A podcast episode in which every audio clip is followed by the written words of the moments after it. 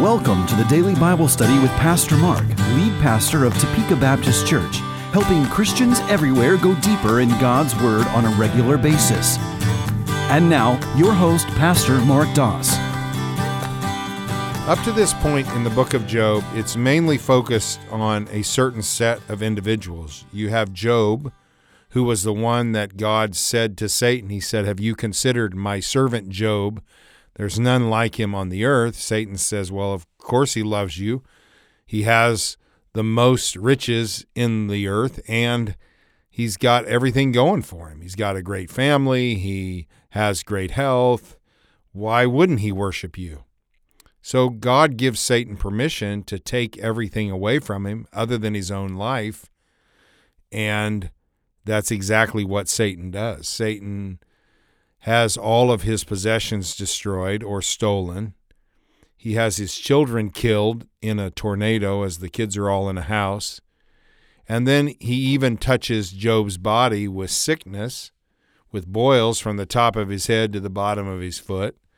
And this leads to Job's wife coming to him and saying, I wish you'd just curse God and die.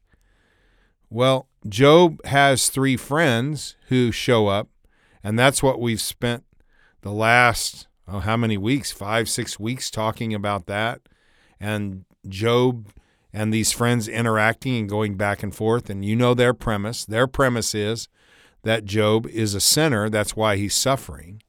And he just needs to repent of that sin and maybe things could go back to normal.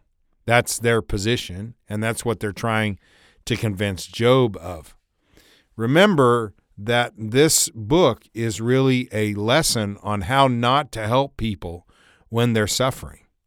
Like you cannot make judgment calls about somebody suffering in in the way that Job's friends are doing that. Like they they think that they know more than God and they know why this is happening and they don't know why this is happening and they become entrenched in their position and so they go back and forth and back and forth. Well, we come to Job 32 and they've run out of argument. They don't have any more to say. But there's been this kid sitting in the background.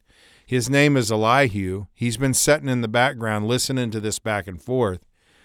And and we're introduced to him in this chapter and he gets quite a few chapters here and he's a pretty arrogant young kid. And we see right off the bat that he is approaching the situation with the wrong attitude because it tells us about him, tells us who he's the son of, and it says in verse number two that he burned with anger. And then it goes on to say he burned with anger at Job because he justified himself rather than God. Then verse 3 says he burned with anger also at Job's three friends because they found no answer, although they had declared Job to be in the wrong. And then it goes on to say at the end of verse 5 that he burned with anger. The reason why emphasizing all of this at the beginning of 32, that he burned with anger, is that's his motivation. That's why he's speaking, is because he's angry at Job. He's angry at Job's three friends, and he wants to get this off his chest. In fact, that's what he says later on down in the chapter when he says that, verse 20, I must speak that I may find relief I must open my lips and answer. He goes, I got to get this off my chest.